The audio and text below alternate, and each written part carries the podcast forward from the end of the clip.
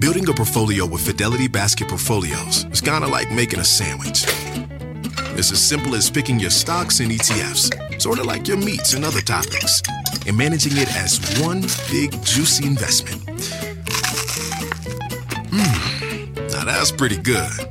Learn more at fidelity.com/baskets. Investing involves risk, including risk of loss. Fidelity Brokerage Services, LLC. Member NYSE SIPC. Finding the music you love shouldn't be hard. That's why Pandora makes it easy to explore all your favorites and discover new artists and genres you'll love. Enjoy a personalized listening experience simply by selecting any song or album, and we'll make a station crafted just for you. Best of all, you can listen for free. Download Pandora on the Apple App Store or Google Play and start hearing the soundtrack to your life.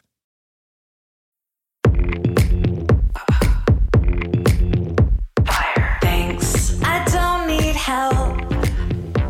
Just watch me love myself. That's all I want. Got what I want. That's all I want. I'm not sorry. I'm Claire Fallon. And I'm Emma Gray. And this is Love to See It, an obsessively detailed recap podcast about reality dating shows like The Bachelor and other pop culture that makes us laugh, cry, and curse the patriarchy. We can't live with these shows, and we can't live without them. But we can break down every juicy moment and unpack all the weird messages these shows send us about love, sex, and dating. Stop, drop, roll. Stop, drop, roll. Fire. Can you keep up? I like love it. Welcome to Love to See It, a podcast about women's magazines and serious journalism degrees, two things that, like oil and water, can never mix. It's just a fact. It's the final week of our Summer Lovin' series, and while we are truly so sad that it's coming to a close, we are overjoyed to be having our final summer fling with a truly iconic early aughts rom-com, How to Lose a Guy in 10 Days. Ugh, low-rise jeans, frizzy blowouts, women's magazines making tons of advertising cash instead of, like, slowly sinking into the sea.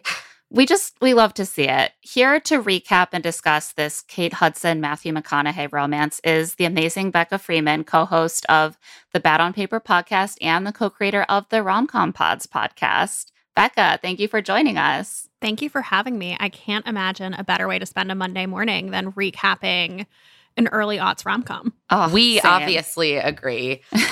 Before we dive into this very important topic, we do want to remind everyone that we are hosting a live show with Moment House on Sunday, July 10th, a live digital show.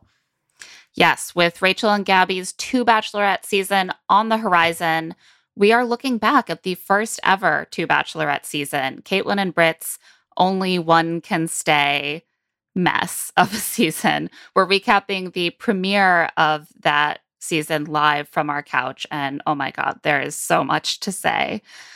You can find tickets for the show at momenthouse.com/love to see it. Also, we're going to be using the tipping function on Moment House during the show to raise money for the Bridget Alliance, which is an incredible organization which funds travel and board for people who need abortion care and need to travel for it, which obviously is particularly necessary right now. We just want to say quickly that it's been an incredibly, incredibly devastating last few days. We are feeling really drained and exhausted and sort of in mourning, and also trying to find ways to take action and organize. But we do hope that today's episode can bring you guys a little bit of levity, because we assume a lot of the people listening are kind of feeling that heaviness that we've been feeling. Yeah. Emma and I'm sure most of you listening are feeling very tired and defeated right now, but the work continues, and it's more important than ever. So we're trying to stay focused on that right now. And also on, of course, the topic of our podcast today, which is How to Lose a Guy in 10 Days. Which I was really struggling every time I tried to reference it to Emma. I would be like, 10 Things I Hate About You. Why did they all have 10 in the name? It really has a similar cadence. Yeah. It's like, why 10? Well, 5 isn't long enough and we go to press in 11. So that's why it has to be 10. All right, so let's dive in. I want to start by asking you, Becca, and then we'll all share. When did you first see this movie? I'm pretty sure I saw it in theaters. So it came out January of 2003, which would make me a junior in high school. And going to the movies was one of the only things to do in my small town. And so we were very avid moviegoers. I'm pretty sure I saw this in theaters, and then I'm pretty sure I owned the DVD. Oh, so you're an enthusiast. Oh, yeah. Yeah, I definitely saw it in high school. I'm not sure if I saw it in theaters, but I know I saw it in high school, which I graduated in 2006. So within the first few years of it coming out, because then I wrote a paper for my film class comparing and contrasting it with When Harry Met Sally. And I don't want to tell you which movie I said was better, but I think you can guess. Oh my God, I need to read this paper. Can you make this public? Should we send it out in our newsletter? I think the primary thrust of it was When Harry Met Sally is about something that would really happen. And 10 Things I Hate About You is about something, or there I go again. How to Lose a Guy in 10 Days is about something that would never happen. It's just not realistic. And so it's a bad rom-com. I will say my views on this have evolved over the years, but I think I still understood which movie was better correctly. Yeah, that is good to hear. I also definitely saw this movie in high school. I would have been, I think, a sophomore in high school when this came out. So I must have either seen it in theaters or at a sleepover or something. I also... going to the movies with friends was one of my main independent little teenage activities, Becca. So I very much relate to that. That's the suburbs, baby. And yeah, I just remember being super charmed by both Kate Hudson and Matthew McConaughey. Oh yeah. I feel like this rom-com has had staying power though. I definitely have seen it through the years too. It's not one of those ones where you're I remember seeing that in theaters 20 years ago, but I haven't seen it since. I feel I watch it every 3 years or so. I feel it's on TV also a lot. The movie we did last week was Summer Catch, which I had seen in theaters in August 2001 and certainly had not seen again. You had felt compelled to revisit. And this is different. Yeah. I definitely had at some point a 2-box set from Best Buy or something of 2 paired rom-coms that I bought because one of the movies was How to Lose a Guy in 10 Days. So I have had the opportunity to rewatch it many times over the years. When I rewatched it this weekend, I was this just feels like I'm putting on my favorite old t-shirt. Every twist of this is so comfortable to me. When did you last rewatch it, Becca? And did you feel how long had it been maybe since the last time? Or have you been watching it pretty consistently? It was definitely a few years ago because I definitely watched it this weekend with a fair amount of trepidation that I was is this going to be incredibly misogynistic? And am I going to have to, come on this podcast and talk about how terrible this movie is? And it has its problems, but overall was entertained all the way through. Didn't throw anything at the screen. Yeah, it's a very well-executed rom-com of its moment and of its type. Yes. The ideas contained in it about womanhood and manhood and feminism are dated to a very specific moment in time. Extremely generous, Claire. But, it's well done, so it's easier to, to float with that, for sure. I enjoyed my rewatch this week tremendously. Same. While also noticing a lot of stuff that I did not watch when I was not taking extensive notes. So it was complex. But let's get into the plot because there's a lot to cover. It's a very complicated, twisty plot, sort of like a heist movie, a lot going on. Our heroine is Andy Anderson, played, of course, by Kate Hudson, the it girl of 2003. She is the how-to girl at the fastest-growing women's magazine in the country, Composure Magazine. Obviously, this is Cosmo. I think that's pretty clear. It is very clearly a comp for Cosmo. And contrary to what Andy wants, that job does not mean that she gets to write brilliant 500-word essays on topics like how to bring lasting peace to Tajikistan, even though she busted her butt in grad school learning how to bring peace to Tajikistan. It means how to do stupid girl stuff, like dressing for your body type and using pickup lines and getting out of driving tickets. So strong start. From the beginning, you really understand that Andy Anderson is not like other girls, I would say. She likes basketball. Yeah. If you can even believe it. I struggle with that. She doesn't look like she likes basketball. She's not a regular girl. She's a cool girl. Exactly. She wants to write about things that matter, that are serious, like politics and foreign affairs and the environment. Yeah. She's allegedly interested in these things. Yeah. I like that, like, they never actually show us that she's interested in any of those things, except for this article about how to bring lasting peace to Tajikistan, which, based on the conclusion that we see, is, I don't think is going to be the final, the best possible solution for, you know, I don't think that it's really going to rock the diplomatic community, let's say. But aside from that, the only way that we know that she cares about other stuff is that she likes sports. And I feel like that's kind of like a signifier that she's into guy stuff. And guy stuff includes world affairs and all politics. As we know, women famously not impacted by politics, nor do they care about it. So Andy Anderson is bemoaning her fate as the how-to girl when her mood is turned around by the fact that her tickets have arrived to the NBA Finals. The New York Knickerbockers are in the NBA Finals, if you can believe it, and she is going. Unfortunately, things are not going so well for Andy's work friend, Michelle. Michelle just got dumped again, and I think we all know why. It's because she's too girly, and that's a big problem for men. So Andy and her friend, their other friend, have to dash over to Michelle's apartment to drag her out of bed in time for the staff meeting.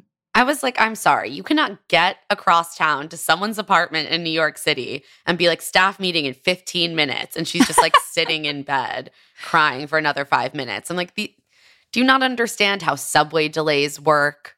Or this like taxis and traffic. This is the heyday of women's magazines. They all get paid enough money to live in like glamorous penthouses next door to the Hearst. Yeah, exactly. I will give credit, though, that Michelle, Kathryn Hahn, lives in a studio that is like very excessively wallpapered. Like, it feels like a realistic apartment that one might live in. It isn't massive. Yeah. Yeah, I feel like we are in the the era where it started to feel like everything was just filmed in a perfect, gleaming, modern space. It feels lived in. It feels a little cluttered. I do think it's also supposed to signify that she's just like oppressively feminine, because it is floral wallpaper, floral bedspread, floral throw pillows. She is in a nightgown that I think would be very trendy right now because it is sort of Victorian grandmother. But in the early aughts, she should have been wearing something a little bit more skimpy and lacy, I think. It really is just like you come in on this explosion of floral prints and lace, and Kathryn Hahn is in the middle of it with her little sad face poking out. And just too girly to keep a man. And the way that Kate Hudson coaxes her out of bed is with an ugly lime green cardigan. Yeah. And Kathryn Hahn's reaction is it cashmere? And like, that'll get me out of bed. Yeah, I was like, couldn't you bring a more flattering sample? I will say Kathryn Hahn, in my opinion, looks great in anything. She looked great in the nightgown. She looks great in the cardigan. She does. She also has that like auburny hair color that was so of the moment in 2003 and that I like desperately wanted and would try to like henna red over my dark brown hair to achieve. So Kathryn Hahn is aspirational to me. I love her. And we all know if you have auburn hair, any shade of green looks good on you. That does feel like something that I learned from a women's magazine. And so she is in a state because she told a guy she loved him after 2 days, and she cried after they had sex. And so obviously he had to dump her. And to cover for her fragile state at the staff meeting, Andy ends up volunteering to write a how-to article based on Michelle's man-repelling behaviors. It will be an ironic how-to piece called How to Lose a Guy in 10 Days. And their elegant boss, Lana, is like, I love that. Yes. What not to do. It's so edgy. It's so different. She's like, I'm going to be everything guys hate. I'm going to be clingy. I'm going to be needy. I'm going to be touchy-feely. Her work friend is like, yeah, call him in the middle of the night and tell him everything you had to eat that day. Is this a thing that women allegedly do? A lot of this movie is just depictions of behavior that feels like I was told women acted like this in the early aughts, but I've never actually experienced seen any evidence that this is true. Well, I feel like this movie, like the world that this movie is based on, there's a handshake agreement between the film and the audience that women are baseline crazy. And yeah. We're all like, yeah, we accept this. Like, women are nuts. Yeah. Except for Andy, obviously. Because she likes the Knicks. She's a guy in a woman's hot body. Exactly. But yeah, the normal female behaviors are unhinged. Right. But when you dig down a little bit, also, I'm like, all these things that guys hate are like women having needs, women wanting to be paid attention to, women wanting to touch them, other parts of them besides their penis. And also, like, women revealing the emotional toll of the constant self-deprivation that they're undergoing in order to, like, be skinny and look hot for men. It's like, no, all of that work to be, like, the perfect woman for me, if you reveal any of that work, you're no longer desirable either. Yeah, then you're just, like, a crazy harpy. Yeah. Well, I think at one point, Kathryn Hahn even says to, I can't remember anyone's name, I'm just calling them all by the actress's name, says to Kate Hudson, like, you're so hot that you can be crazy. Yeah. Right. That's the thing. That's the entire actual thesis of the movie is Kate Hudson being like, how crazy can I be and also be this hot? Yeah. And not get called on. Exactly. And not get called. It takes more than one might expect. It's supposed to be undercut by the idea that the actual reason that he sticks around is because she's a bet. She's a fucking bet.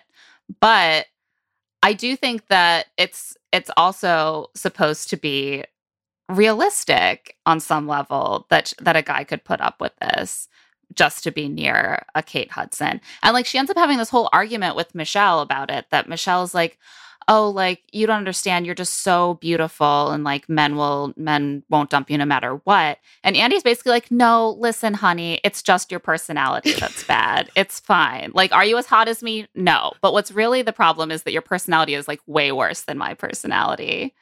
And that's fixable, right? Like, we can work with that. We can change your personality so that you can find a man. Oh, God, with friends like these. I know. This scene I found so really difficult supportive to watch. Women supporting women. We love to see it.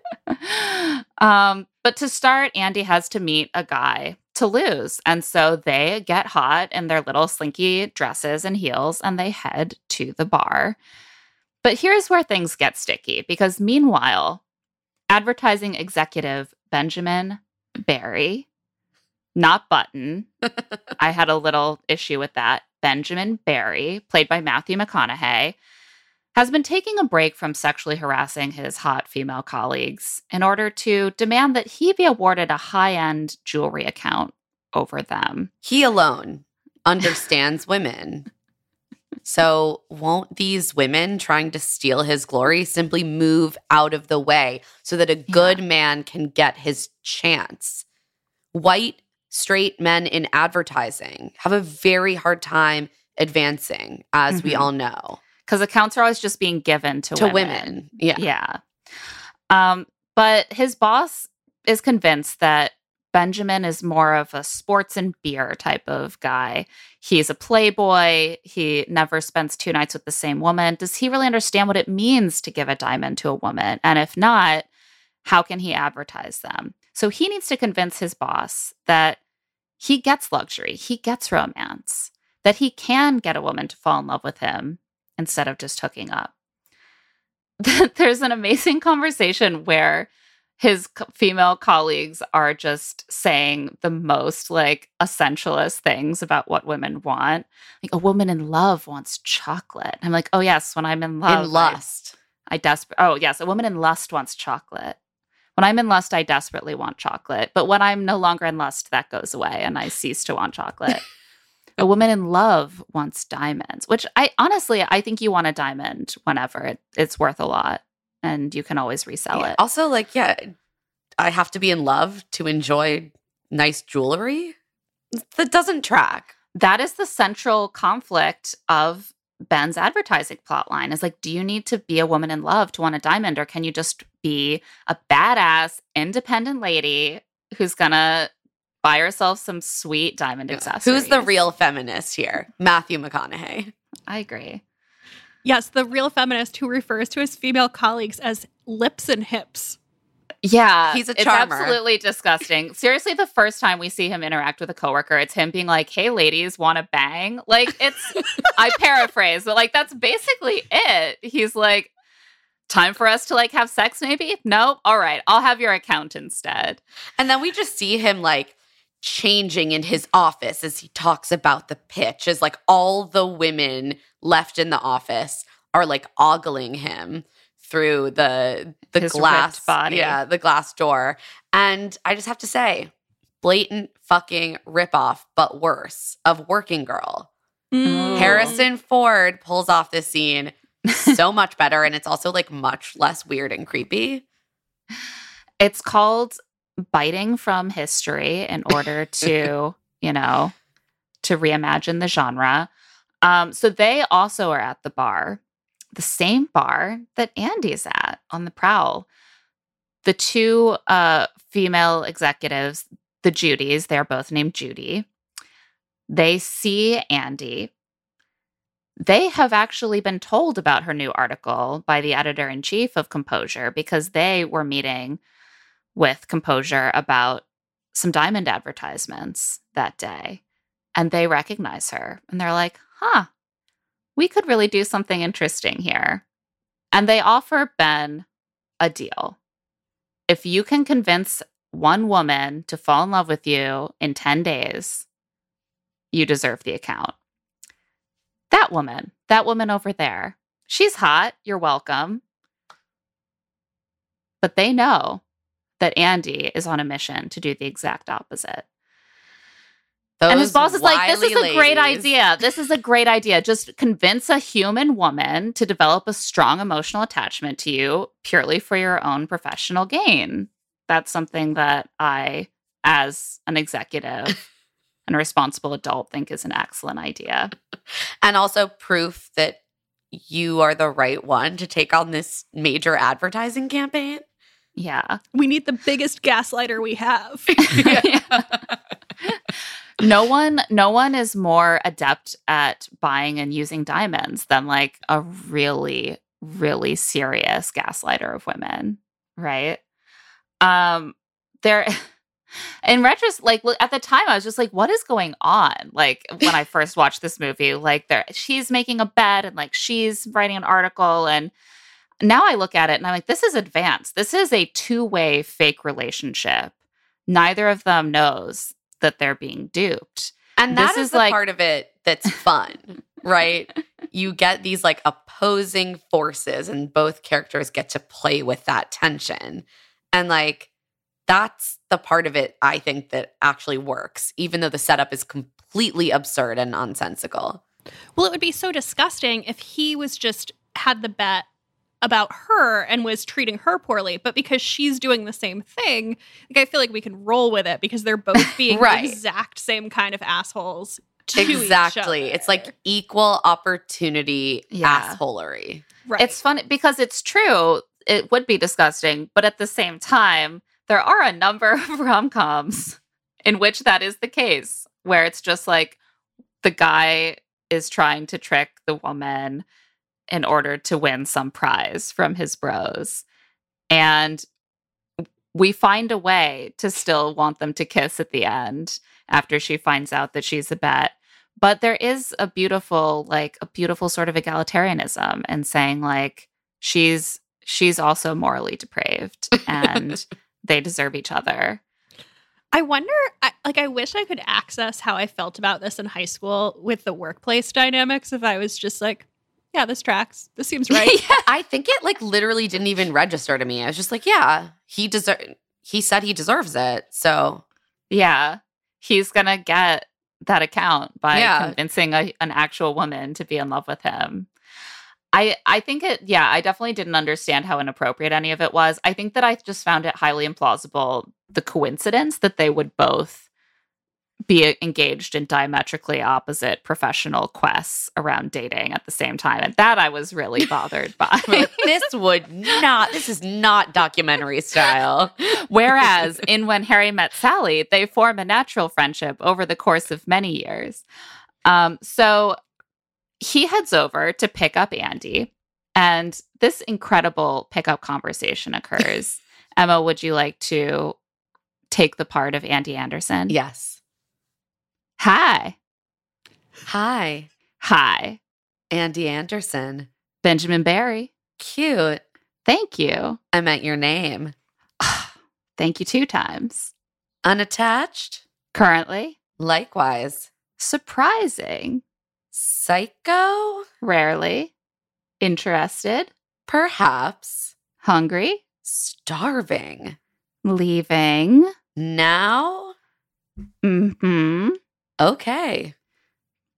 Incredible. The efficiency with which hot people can pick each other up. Oh, yeah. Like, they exchange, like, 14 words. When you have abs like Matthew McConaughey, you don't need to say much. Right. He's just like, you know what I'm packing underneath this button down? If we leave now, you may gain access.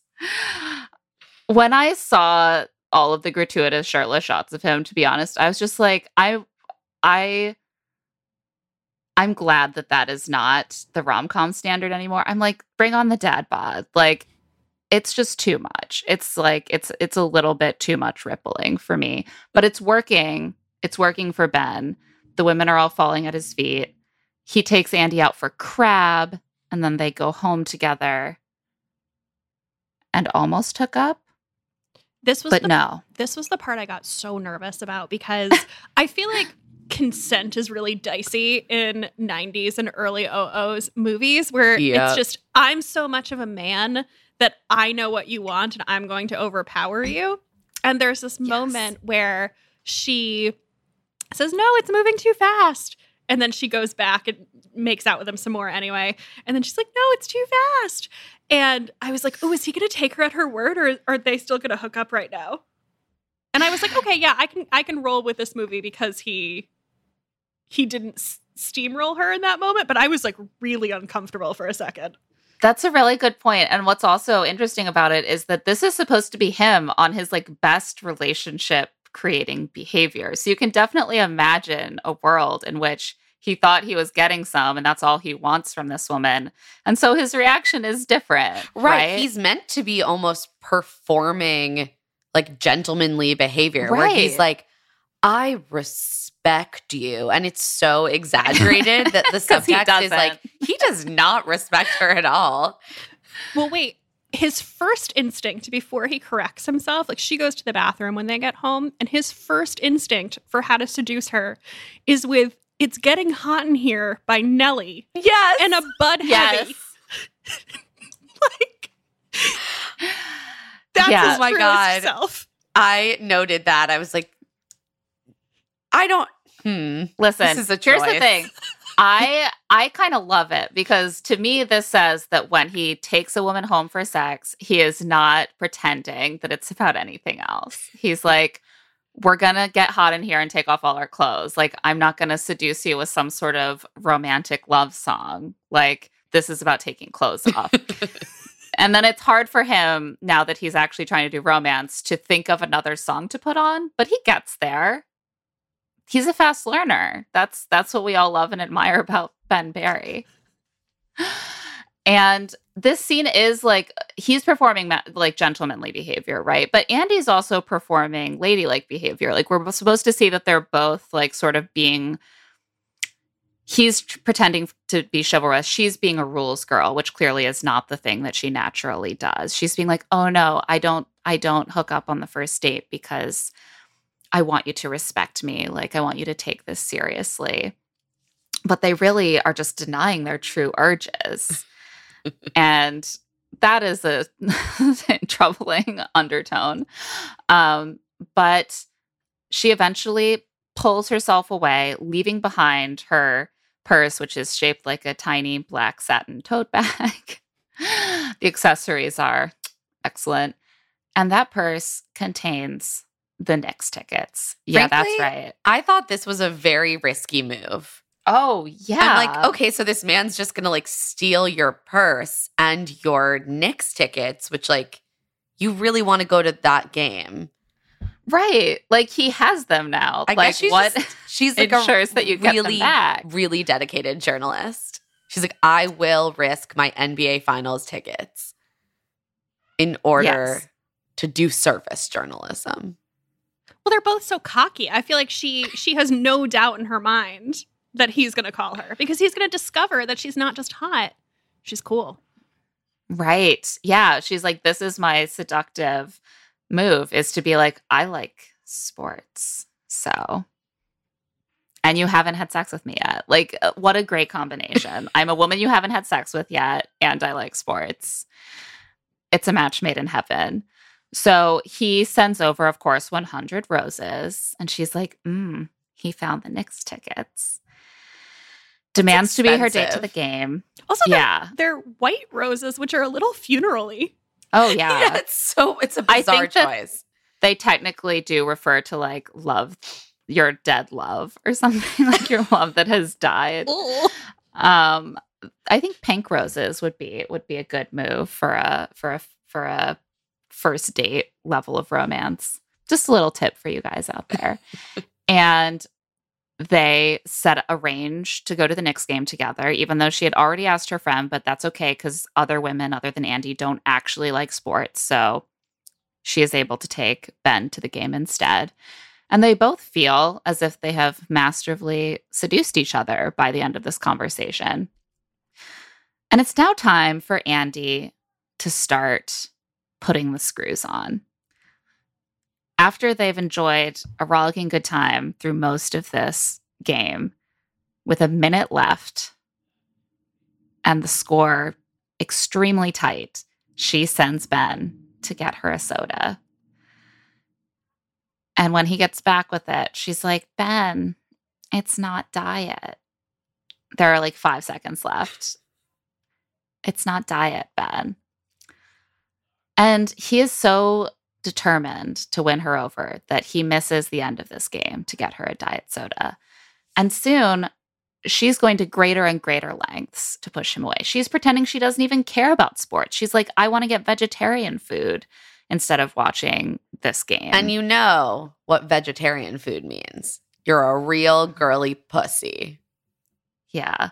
This was 2003. Getting vegetarian food. They're like, look, they're clearly at a vegetarian restaurant. Everyone there is clearly Buddhist. Like, this is not trendy yet. No. There were like not bowls just of like tofu and rice. There were not just like trendy, delicious vegan restaurants everywhere, and like everyone was putting oat milk in their lattes. This was this was a different time. This was a time when men ate bloody meat as the Lord intended. Exactly. To give him some credit, like the lamb he made did look delicious. It looked really good. And the steamed vegetables on bowls of rice didn't look great. I'm just going to say vegetarian food is allowed to have seasoning. It is. Yeah. And actually, I make a tofu and rice that I think is delicious. But what I love also is the idea that Ben has like basically the male version of engagement chicken. It's like his deal closing lamb. And it's like he never sees anyone for more than one night. Like, why does he need to have a perfect lamb dish to seduce them with? That's a lot of work to put in for a one-night stand. This man just likes to have all the proper tools in his arsenal. That's just the kind of quality guy he is. Yeah, he's ready when it needs to happen. She makes them go to a chick flick marathon, but like, oops, he likes chick flicks. Wait, and so also, can we talk about the fact that it's literally like chick flick marathon on the front of the theater? Like they didn't even try. They were just like, no. Just call it what it is. It was like, man, be ashamed to come in here. Unfortunately, he loves chick flicks, and so she has to pivot by talking through the movies instead to annoy him. And then starting a fight with a very strong-looking man in the row behind them who ends up telling him that he needs to, quote, put a muzzle on his old lady. Charming. Just charming. And Ben has to fight this guy because of chivalry, and he gets punched. He's really going through it for Andy. She's bringing him girly things for his apartment. She brings him a love fern that has to be nurtured and kept alive like their relationship. I think the love fern is potentially the most iconic character in this film. Agreed. Oh, yeah. By the end of this, I was like, I genuinely, what I would love is like a t-shirt with like a little embroidered fern that says love fern. Like, I want that merch. Ooh, that's a good idea. That's good merch, right? I would buy that. She brings like latch hooked pink like covers for the toilet, which that is a bathroom styling option that I hope never comes back. Oh my God. I know. I was like, okay, this is like quote unquote girly, but it's also just like an aesthetic nightmare. She's like, you can't possibly like feminine things and have good taste. It's also like no one actually starts decorating their boyfriend's apartment after 3 days. She's just going all out to make it happen as quickly as possible, right? She's like, there's pink stuff everywhere. Days, I need to lose a guy in 3 days. But that's the thing. I was like, what if you lost him too fast? What if you lost him after like 2 days? What's the rest of the article? Like, to me, that's the big thing. Like, you have the headline, How to Lose a Guy in 10 Days. What if he dumps you after like 48 hours? Now what? Your article is like, days 3 to 10, celebrate, you don't have a man anymore. And he's really not concerned at this point either. He is like, he's a little annoyed that he had to miss a couple of Knicks games, but he isn't wise to the fact that this behavior is so over the top that she must have her own scam going. Right. He's like, this is definitely totally within the realm of possibility that just a random woman I meet might make herself a copy of my apartment key after 3 days, come in, redecorate my entire apartment, and place stuffed animals strategically on like every surface. Yeah. He's like, that's just exactly what a crazy broad does. Make an album of composite images of our babies and call my mom behind my back to tell her about them. Like, that's just, he has this baseline belief that's like, women are too toxic and unstable to be around. So, of course, now that I have to be around one for 10 days, she's acting toxic and unstable. That's why I don't date. Like, obviously. This is vindicating his whole worldview. She tries to name his penis Princess Sophie during a hookup. And at this point, he's like, no, you can't name a member something feminine. It has to be named something masculine, like Spike or Butch or Kroll the Warrior King. And then he's so emasculated by this whole conversation that he can't move forward with the sexual encounter. He's like, if only you had called my penis Spike, we would be in business. You know what's kind of wild is at this point, we have not seen anything that really indicates that either of them have real feelings for each other, but they're both willing to have sex with each other for this, like, work challenge. Yes. Yeah, they're like, yeah, sure, sex with this stranger that I am conning actively. And none of them really seem to question the morality around that either, because they don't know the other person is doing this as a bet. Right. No, it's taking the she's all that thing and really dialing it up to a whole new level. Like, yeah, you're a bet, and yeah, we're going to sleep together, and yeah, you're going to think that we're getting married, but it is just a bet. Like, it's deranged. Like, it's completely amoral behavior. I think that, like, I almost wonder if she was using this strategic moment to avoid it. Yeah. Yeah. It's like, oh, it looks like it might happen. Oh, can I call your penis Princess Sophie? Oh, you don't feel like having sex anymore? That's wild. It's so weird. And meanwhile, Lana, the boss, is like, love your notes. Love that you're like, yeah, don't feel lost in here whatsoever. Yeah, BB Newirth is like, way to girl boss your way to the top, Andy. You are going to make this column a must read. Yeah. And here's the thing. I actually think that Andy's mission is less amoral than Ben's. Agree. Because the whole point is that by the end, he doesn't want to see her anymore anyway. Right. So, like, they're both going to be happy with the outcome in the end. His is more like, make a woman want to marry you and then be like, bye. In order to take a job opportunity from other women. Right. This is what feminism has wrought now. Because of women in the workplace, other women have to suffer so that men can still have everything. So after all of this, he's struggling a little bit, but he's like, yeah, this is just what it means to have a girlfriend. It's all going to be worth it. Time to focus on what I'm going to do with this account when I get it. There's an incredible scene of him trying to crack the campaign for diamonds. He has, I'm going to say, 2 employees whose sole job, as far as I can tell, is just to look up synonyms for ice in the thesaurus for him. And like, ask him about his progress with the woman he's attempting to con. They're like his hype men. That's their whole jobs. These men are being paid full salaries just to be like, Ben, yes, you're a god. Go get that campaign. You deserve it. Yeah, and when you get it, I will read you every synonym for frigid in the thesaurus until you find the one that you're going to put on a billboard. He can't think of the right word to use until Andy shows up with a tiny dog she got for them named after his penis, Kroll the Warrior King, and is like, yeah, this little rhinestone collar on Kroll the Warrior King, that's just a little frosting. And Ben is like, I got it. That's the campaign. Ladies of New York, frost yourselves. And what do you know? The women don't like it, but the men really like this campaign. And since it is a campaign geared at getting women to buy diamonds, that's all that matters, is whether the men think it's a good idea. Also, again, this man literally stealing creative labor from the writer that he is dating. Yeah, it's not a good look. He's like, I deserve this account because I have a great idea for the campaign that I got from the woman that I'm tricking in order to get this account.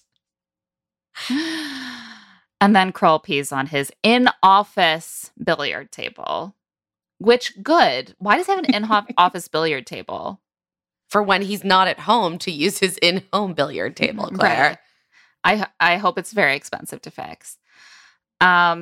But Andy finally manages to do something inappropriate enough that they do break up. She interrupts his guys' night with all of his buddies playing poker and causes a huge scene about how, yes, he let their love for and die. Is he going to let their love die, Ben? Is he going to let their love die too?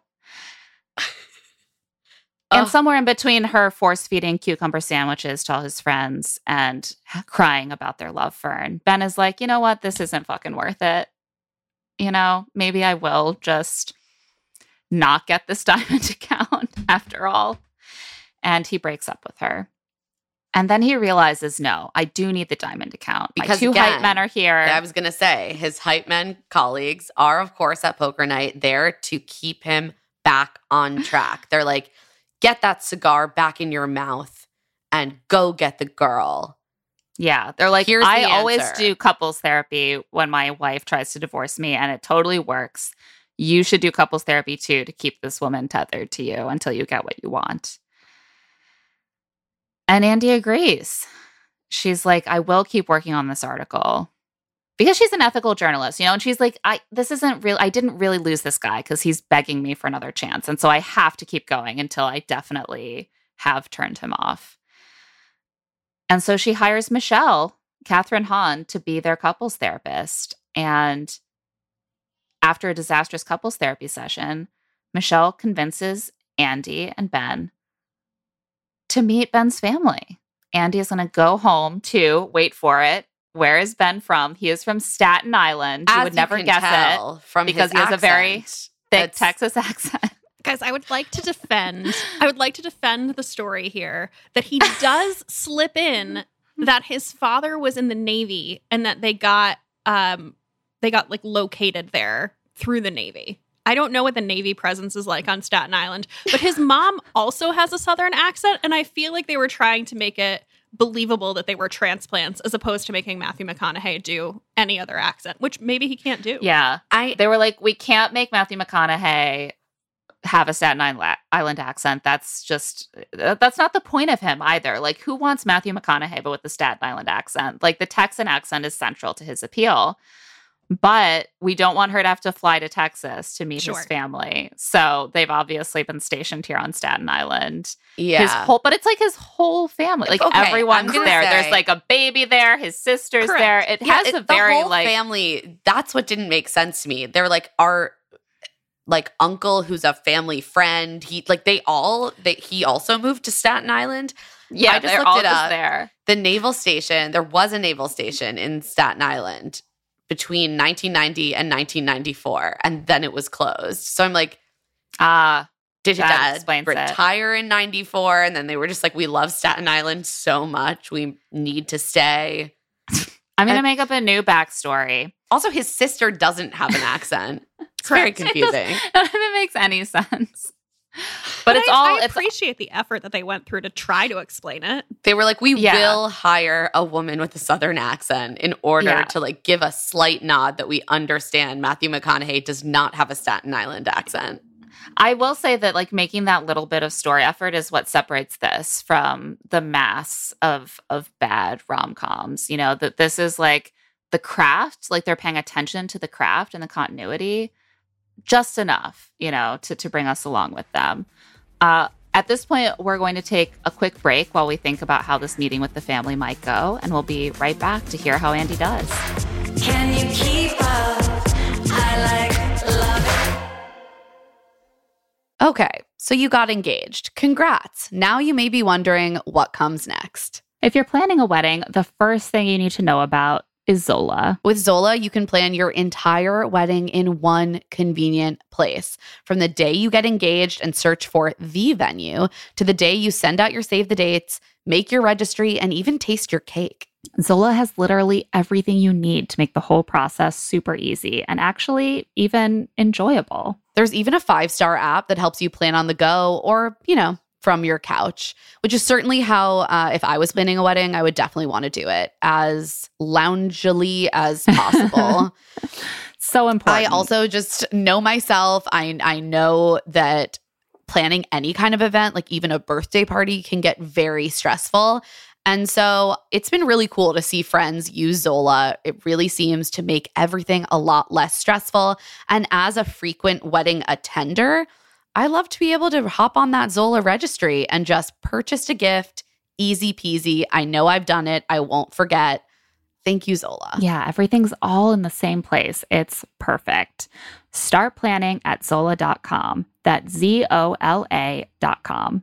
The weather's getting warmer, so it's time to say goodbye to jackets and sweaters and hello to shorts and tees. Oh, I'm so happy the weather is finally turning.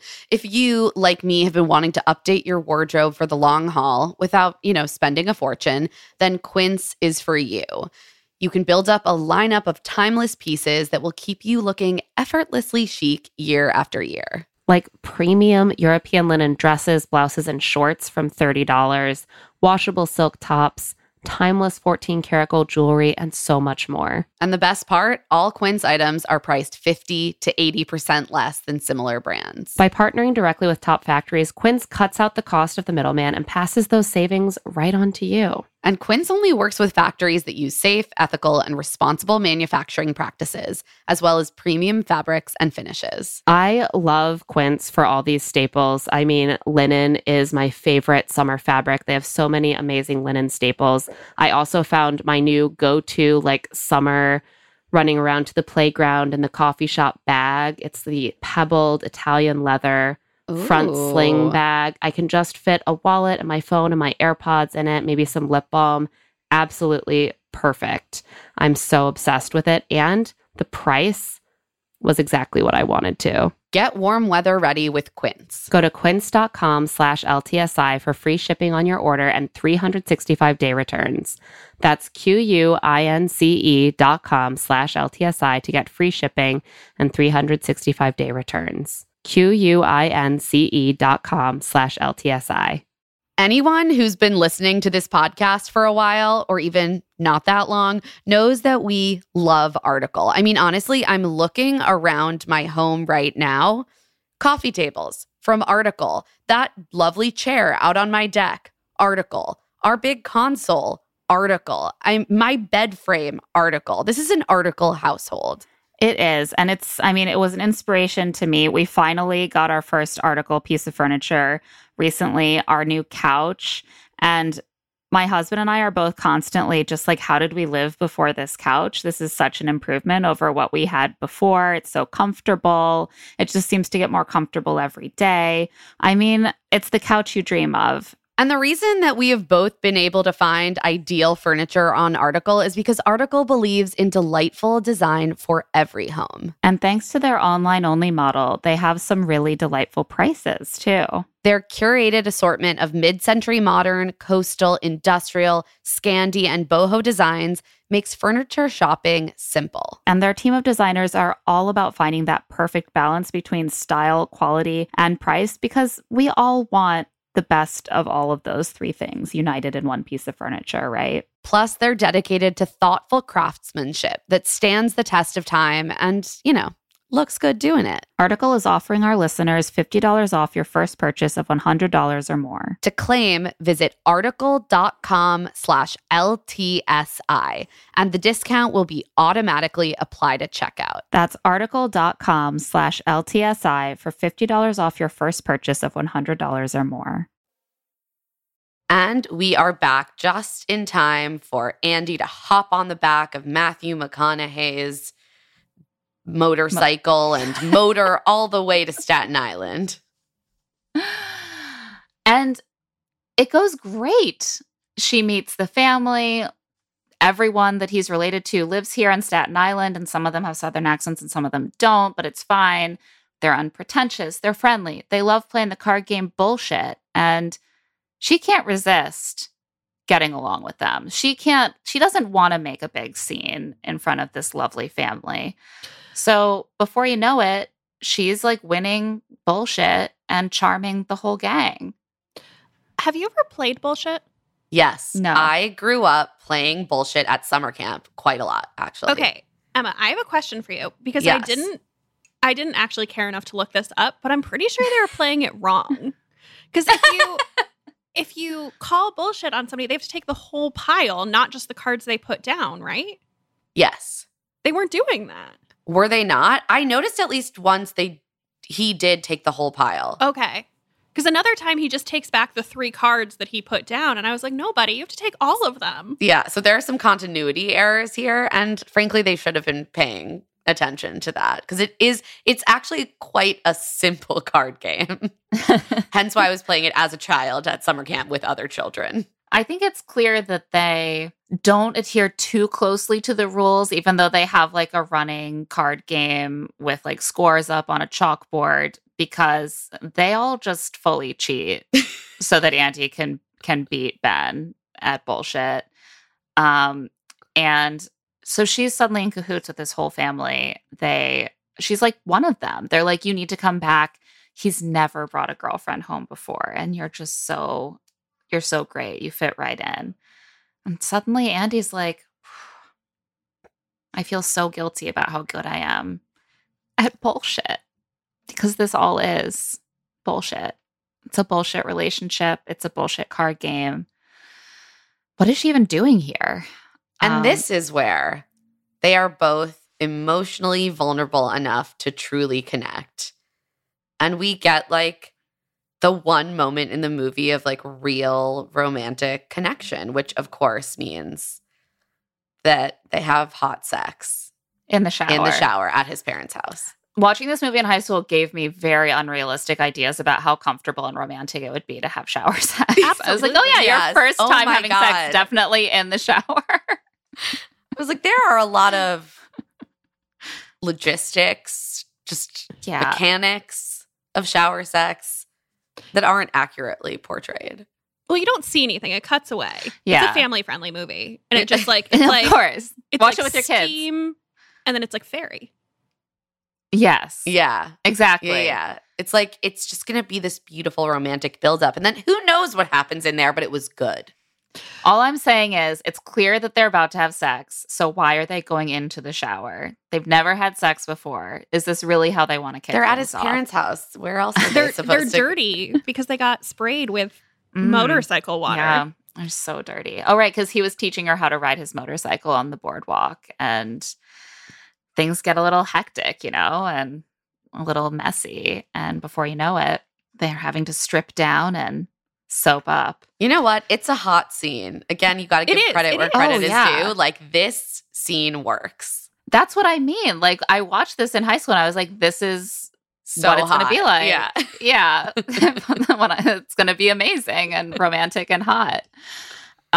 This is also where I realized how little you know about her as a character, because she's so sad that his family accepted her. And it's like, do you have a family?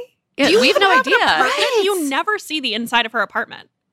There's no backstory for Andy, like, except that she wants to write about politics and she can't. We don't know her dating history. Why is she single? Does she want a relationship or not? Unclear. She's not in one. What is her family backstory? I had the same thought. Like, she's so emotional about whether his family accepts her. What's the story there? Why do we never hear about her family? She's the central character, and we know so much less about her than we do about Benjamin. Yeah. Because she's just a career woman out here trying to write about bringing peace to Tajikistan. Right. Even though they both are deceiving each other, he is the only one who is like really having moral growth from that in a meaningful way. Like, he is the person who is framed through these specific details about his past and his family in a way that allows us to understand his emotional growth from this. Whereas, with her, it's just like, at the end, is she really a different person than she was before? Or is she just not working at Composure anymore and she's in love with Ben, and that's the only difference? It's like, it's completely murky. Because we all know that men are just, they're more complex and interesting, and there's more to know about them. They head back on the ferry, both suddenly feeling like maybe this could be love, despite all the craziness around this.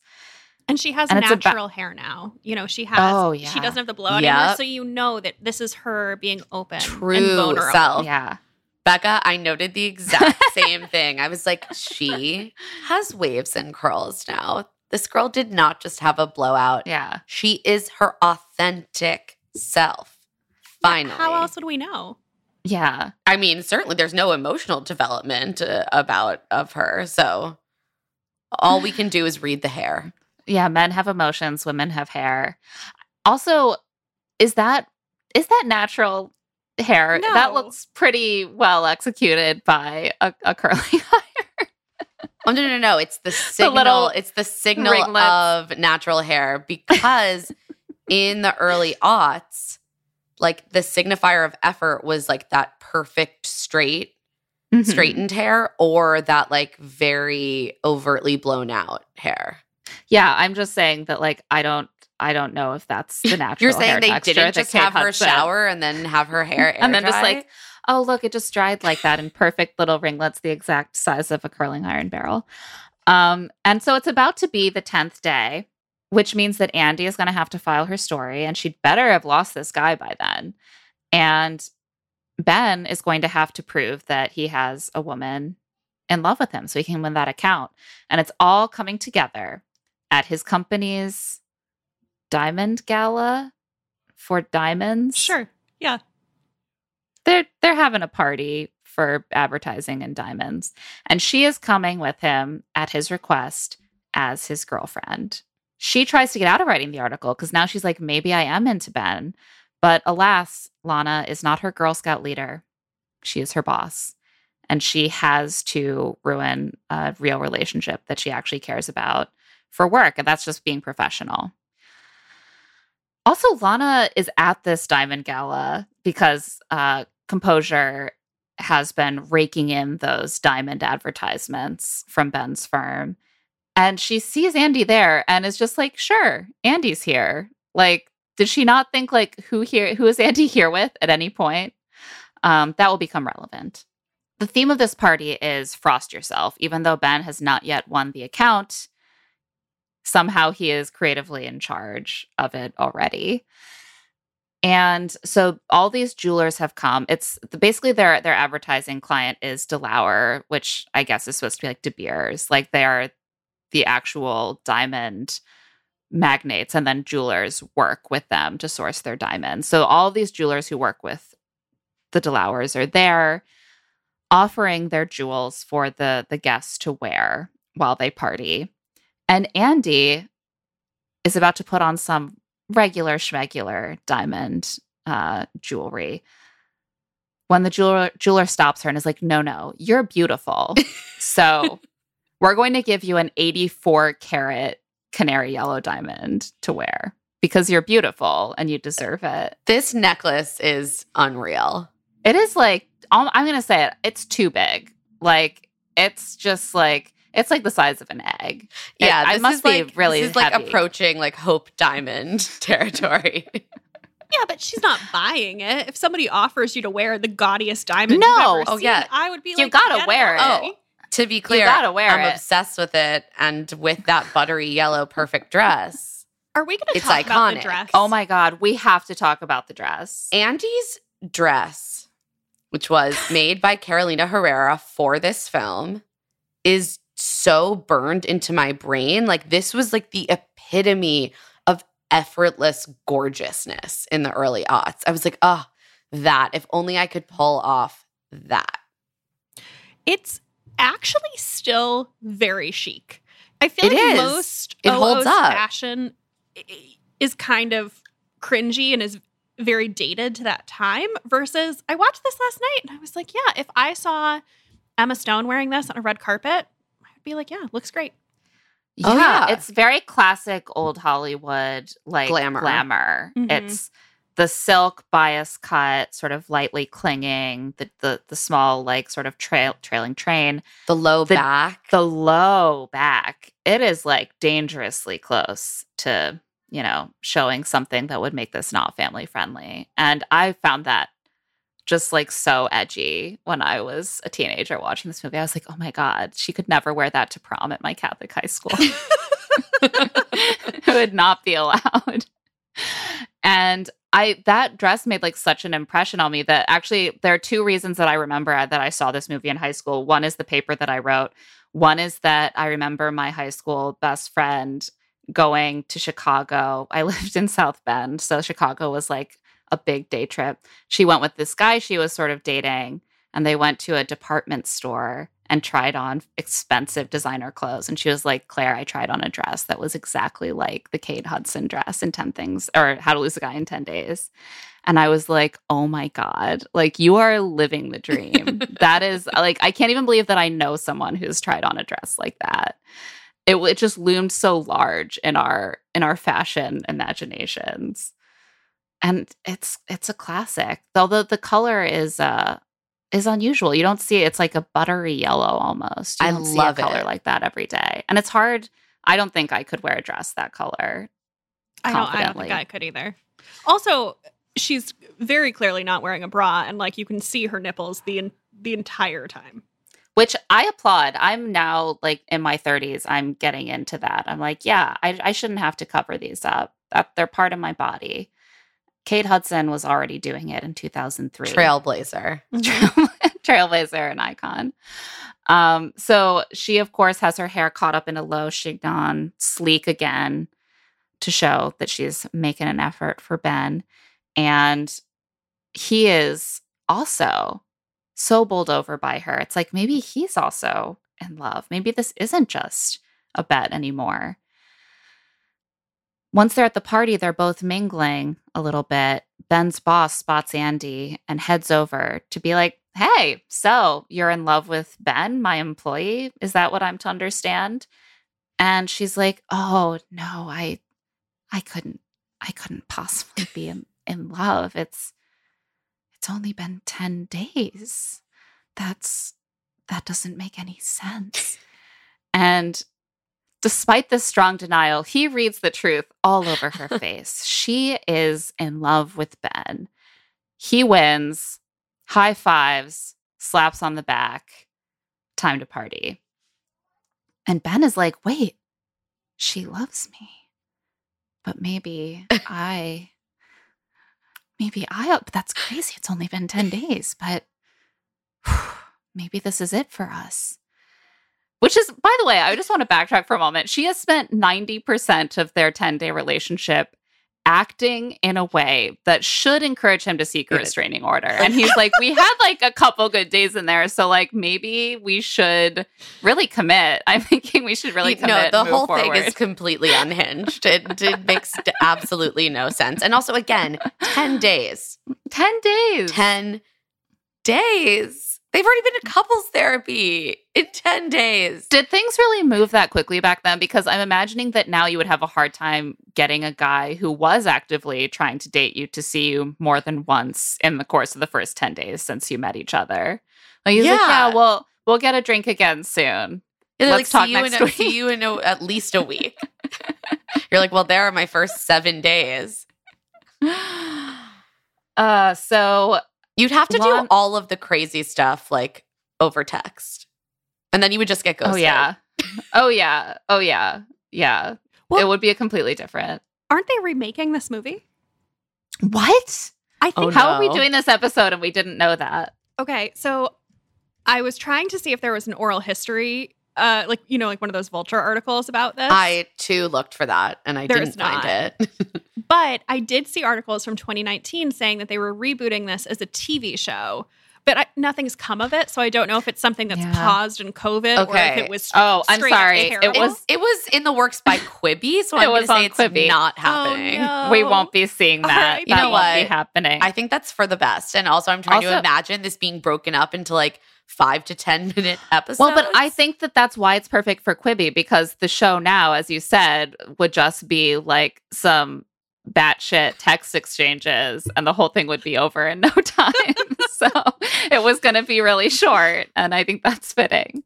But this movie, you don't need a reboot of this movie. It is the perfect example of what it is. Let it live. Meanwhile, Ben is trying to make his way over to Andy to be like, I heard you told my boss that you loved me, and guess what? I love you too. When he's buttonholed by Lana, her boss, who is eager to talk to the new point person on the DeLauer account so Composure can keep getting those diamond ads.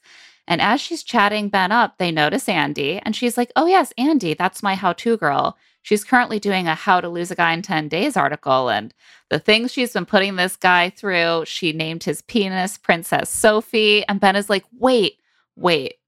And then the pieces are all coming together. Baby New Earth realizes, and she's like, but doesn't like warn Andy that she did this? She's just she's just like, oops. Homer Simpson straight into the bushes. Yeah. She's not his Girl Scout leader. She's Andy's boss. Like, she has no responsibility to fix them emotionally. Meanwhile, Andy has been buttonholed by his two thesaurus-wielding minions who are like, listen, we heard from the Judys that you've just been playing along. You knew about the bet. here's the thing. Just like, don't tell anyone that you knew about the bet. They're like, don't tell anyone that, you know, he was just trying to get you to fall in love with him to get the DeLauer account. Like, they're doing a whole exposition. I'm like, if she knew about it, you really wouldn't have to explain in detail what it's like. If she knew, then I'm sure she knows that she shouldn't tell anyone because it's kind of inherent to the whole scheme that no one find out that she's faking it. And if she doesn't know, well, now she knows. Which is, of course, exactly the case. And so now her heart is breaking. Fortunately, the perfect opportunity is about to arise to hash this all out like adults. Marvin Hamlisch, iconic American songwriter, I think, hops on stage for a piano performance, a little song from one of the greats. And just as he's about to go into his set, Andy chugs her champagne and jumps on stage to grab the mic to introduce Ben to the room as a, quote, wagering enthusiast who has prepared a little musical snack for Mrs. DeLauer, the lecherous elderly wife of the diamond mogul, Mr. DeLauer. And Ben is not content to let her get away with this revenge. He's like, oh no, it's a duet, Andy. Get back here. We're going to sing You're So Vain. I think this is actually how I learned about the song You're So Vain. Frankly, I appreciated that they are both bad at singing. Like, I think so often these movies, all of a sudden, you're like, the person on stage is also a professional singer. Yeah, we're only doing this because Kate Hudson wanted to do her karaoke number in a movie. This is not that. This is such a perfect scene to me. I love the moment where Marvin Hamlisch is like, it's not even one of my songs. Yeah. Matthew McConaughey's like, go with it, Hamlisch. And then he's like, this is not from a chorus line. I don't understand. And then I love how bad it is, but also how delighted Mrs. DeLauer is. Like, she's like snapping along. She's like having the time of her life. She's like, Ben did prepare this musical snack for me. Just for me. She's like doing a little dance in the audience. Yes. Also, yet another random older woman in a movie, like similar to last week on Summer Catch, whose just entire thing is like being sexually predatory. Yeah. Like, so bizarre. That is like a thread of this movie. It's like the female chauvinist pigs thing. It's just like, women can be pigs too. Like, they're ogling Ben in his office while he's just trying to change out of his biking shirt. And like, Mrs. DeLauer just wants a hot young stud to flirt with. So she's having a great time in her wig that appears to be made out of red feathers, which I love. Obsessed with that. And they have changed most of the lyrics to reveal their grievances with each other in rhyme, which is actually quite impressive. Yeah, expertly done. And improv king and queen out here. They're just yes-anding their way through this. It's like, oh, you use the word same. You named my penis after a dame. So how about that? She reaches the end of the song, sort of, and runs out still wearing the 84-carat diamond. And I gotta say, the handlers are very polite in requesting it back as she almost makes off with a massive fortune in jewelry around her neck. What a different movie this could have been. I know. I was like, this could have gone a very different direction if they weren't just like, oh, look at this nice blonde lady who is just walking out with this diamond. Just like, running, she didn't mean to. Running out the door with this 84-carat diamond. Oh, I'm sure it's all a misunderstanding. And it is a misunderstanding. She's like, I was just so distracted by how I'm a fucking bet, Ben. Am I a bet? I always just hear she's all that whenever I watch one of these movies. And he's like, why don't you use it for your article, lady? And she's like, oh, I see how it is. And then they just yell at each other about that. And you're just for like, a while. Both of you are bad. Like, do you think either of them like really has a right to be enraged? No, but I think they deserve each other. Yes. I agree. I mean, fundamentally, this is just part of their courtship, right? Like, this is where they show, they reveal a new face of themselves to each other. It's a little, like, passionate argument. It's almost like, you know, tension and, like, foreplay, you know? It's like, this is part of their two personalities colliding and coming together. It's beautiful. I also want to know what they thought was going to happen. Because when they started to fall in love, so I guess he has a better cover than she does, because he could just not tell her that it was a bet. But then on her end, if she is in love with him and wants to be with him, she then just has to be like, ooh, really bad PMS. Like, sorry about those 10 days. I have a total different personality now. Like, and also I wrote an article about it. Don't read Composure Magazine this month. I mean, I think we know what Ben's interests are. He will not be picking up a print copy. No, I think that's the her exit strategy makes a lot of sense if they don't fall in love. And his exit strategy makes a lot of sense if they both do fall in love. And his, like, if they fall in love, then for Ben, it's like, well, we'll just keep dating, right? She never needs to know about the bet. For her, it's like, well, the plan is that we don't fall in love. So he's going to read Composure Magazine and find out that this chick he dated for 6 days did this to him? No, like, he's going to go on with his life and I'll go on with my life. But of course, they found themselves in the situation where things are the messiest, where they both want to continue the relationship, but they also both know that they have been betrayed. How to proceed from here? I don't see a good way out. I don't know. In the end, I'm still wondering who has more of a right to be mad at the other person, because I think it's important to pick a winner. Who is the better person? They're both. I think I'm still going to say Andy's better. But I think Andy's the better person. I think Andy, but then she loses me at the end. Yeah. We got to talk about the ending. So Lana loves the resulting article so much that she's like, Andy, you've really proven to me that you've got what it takes to be a how-to girl unleashed, unchained. You can write about anything, wherever the wind blows you. And Andy says, even politics?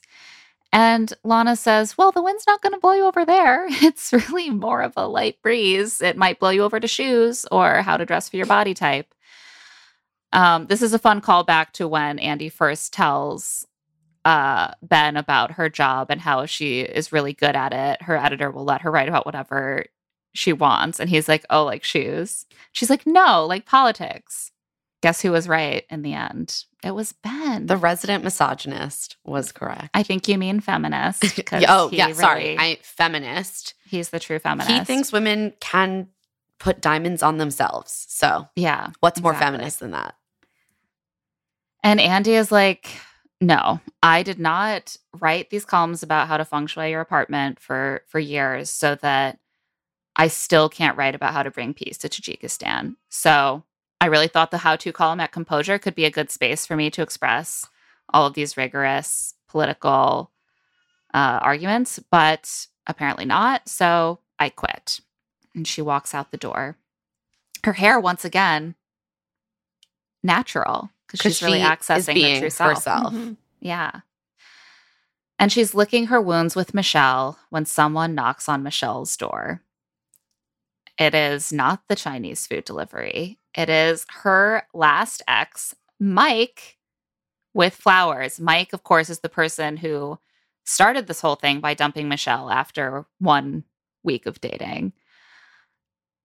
And Mike says, you know that perfume you sprayed on my pillow? And I was like, that's weird. Why are you doing that? Well, it's gone now, and I miss it. And do you think we could give this another try? And Michelle's like, maybe. He's learned to appreciate a little crazy. She's learned to be a little more chill. This is the happy ending. Well, she said, maybe. So maybe, right. Maybe. Yes. She's playing it cool. How else would you read that, Claire? She's beginning her transformation into a cool girl. And Andy is learning maybe she doesn't know it all. Yeah. Andy's like, maybe it is okay to cry after having sex for the first time after 2 days and to be like, I'm in love with you and I just want you to know how I feel. Maybe it is, because he'll break up with you, but then he'll come back and realize he made the biggest mistake of his life. But Andy has already published her last column with Composure, and it's a doozy. It is her How to Lose a Guy in 10 Days column, but it's not the one that she had planned to write. And when Ben reads it, he understands that she really does love him. I believe the lead is, I lost a guy and I don't know why. And I'm like, I think you do know why, Andy. That part is extremely clear. The poll quote is like, I lost the only guy I ever really fell for. Right. And again, I'm like, I didn't have to read the full column. He's just like, I see the nut graph right there in the poll quote. I'm good. Yeah. I think it's in Never Been Kissed, I think we get like the whole story. Yeah. And it really goes into like, here's what I did wrong. And like, here's why I love this guy. And this one is just sort of like, headline, I'm sorry, Ben. All right. Well, time to go fix this. Clearly it works. Yeah. That's all he needs. And he goes to her office at Composure. And she's already on the way to her big interview in Washington. Okay, first of all, why would he go to her office? Again, more evidence she doesn't have a home. She only lives. Her literally the column said he didn't read it because it says, "This is my last column. Like I am done working here." And he's like, "Where would I find her?" But the office where she says in print she no longer works. You see the facade of her home. You see. Right. Yeah. The exterior. She lives, I think at one point she gets in a cab and she says 5th and 12th. Yeah. Okay, so we know the general neighborhood. And that there are residential buildings there. I do know that intersection. So he goes naturally to her former workplace to find her. And they're like, she's already on the way to her big interview in Washington to be a real journalist. Also, no one calls it Washington. Going to Washington. Maybe it's in Washington State. You'd be like, I'm on an Amtrak to D.C. Like, what are you talking about? She's like, I'm flying to Washington, Seattle, the only place where I can write about the serious things I really want to write about. You don't know what kind of journalism she's into. You don't know how she's going to solve the problems in Tajikistan. It's true. I really don't. And so Ben is like, I can't reach her in Washington, obviously. So it's time for me to dangerously chase her through traffic on a motorcycle. Okay, I have to, again, this is one of those like living in New York things. This chase takes place on the fucking Manhattan Bridge. This makes no sense. Like if she's whether she's going to an airport, driving to DC, like she's in Manhattan. She's like, let's take the Manhattan Bridge into Brooklyn. Yes. In order to get to either Penn Station or like maybe JFK. She's going to an airport. That's not how you get there, Claire. You do not go like into central Brooklyn to get to Queens. I mean, realistically, it's probably the only bridge they could get them to close. Absolutely. Film on it. I was just like, it was killing me. You know, growing up as like a kid in Indiana, I'm sure that I was just like, well, a bridge is how you leave the island. And then you just, I guess, drive in a cab all the way to Washington, D.C. Like, I don't know. Like, it's probably not that far. And so she is headed deep into Brooklyn for reasons unknown. And Ben is like, the bridge is a great place for me to weave at high speeds through traffic and then to bang on the door of her cab while everyone is driving very fast. And also there's like active construction happening. There's like sparks flying over them. Like it looks so dangerous. Have you ever been on a bridge where they were doing active sparks resulting construction on the bridge? Like right next to the road? There's like no closed lanes. Like they're just like, multitasking. Yeah, the sparks are flying over your car as you head to Washington, D.C. through Brooklyn. And I was just distracted, but I'm a very nervous passenger and driver. And Any kind of car chase makes me want to die. This, like, on a bridge, I was like, there's nowhere to go but into a wall or the water. Like, I'm not feeling good about this. I know how it ends because I've seen the movie before, but it doesn't feel good. He's like, pull over. Gin Blossoms is playing. You know, I got a little, like, anywhere you go, I'll follow. Great song. Down into the water as I chase you off a bridge. And he's like, you need to pull over. And she's like, pull over. And the cabbie's like, we're on a bridge, lady. And she's like, okay, well, then I guess I'll just throw up into an ashtray. And he's like, fine, I'll pull over on a bridge. This is how people get in, like, really horrifying accidents, by the way, is, like, being stopped on the shoulder of a bridge. That's, like, a very bad idea. Great place to be just, like, standing, hanging out while traffic whizzes by. Present day Andy Anderson must have an abysmal Uber rating. Oh my God. The worst. Imagine. No one would ever pick her up again. Also, if there was ever a time for a meaner, stereotypical New York cabbie who was like, no, lady, like, this, I'm not pulling over on the bridge. This guy was like, wait, then they couldn't have a fight underneath the sparks. I don't understand. They're going to be over the bridge in like 10 seconds. They needed the view.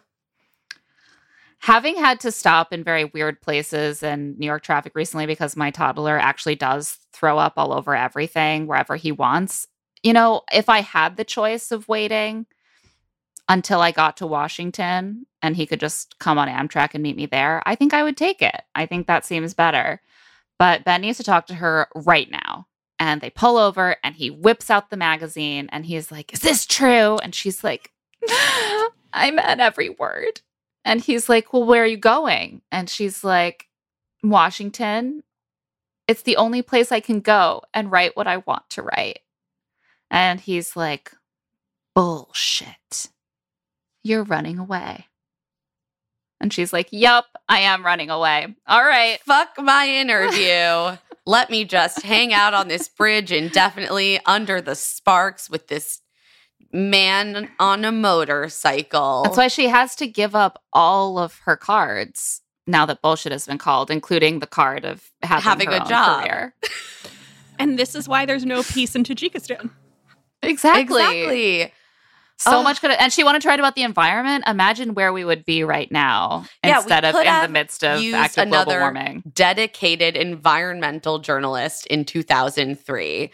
Instead, we just have another lady out here. Another unemployed journalist. Yeah, another unemployed journalist propping up her boyfriend's career as like a third-rate ad guy. Selling blood diamonds. She, I guess, has canceled her job interview. And like, here's the thing, though. There are plenty of journalism jobs in New York. So it's going to work out for her. It's like, what about the New York Times, Andy?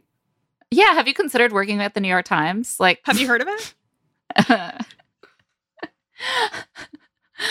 I think things are going to work out for Andy because now she has those years at Composure writing her how-to column under her belt. She's going to be hired probably anywhere she wants to write about Tajikistan and the economy and politics. And it doesn't have to be in Washington. And she just felt like New York wasn't big enough for the two of them and her massive heartbreak. But now she has her man and they are on the motorcycle with their baby love fern. And their dog, I guess, is somewhere. She got them a dog. Kind of feels like that dog is living a tough existence now. But one big happy family. And that is the end of How to Lose a Guy in 10 Days. And we're going to take a quick break. We'll be right back to break down some of the themes a little bit more. Can you keep up? I like love it. Springtime vibes are in the air. And when you bring in some of the beautiful flowers that are blooming, you probably want to smell the flowers, not the litter box. But thanks to Pretty Litter, you'll be able to smell those spring flowers all you want. Nothing beats Pretty Litter's ability to instantly trap odors. It's ultra-absorbent, it's lightweight, low dust, and one 6-pound bag works for up to a month. Pretty Litter's crystals change color to indicate early signs of potential illnesses in your cat. And if all of that wasn't enough, Pretty Litter ships free right to your door.